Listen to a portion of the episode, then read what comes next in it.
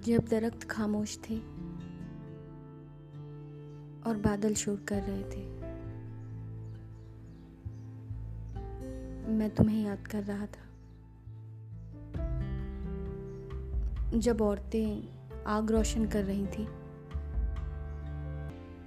मैं तुम्हें याद कर रहा था। जब मैदान से एक बच्चे का जनाजा गुजर रहा था मैं तुम्हें याद कर रहा था।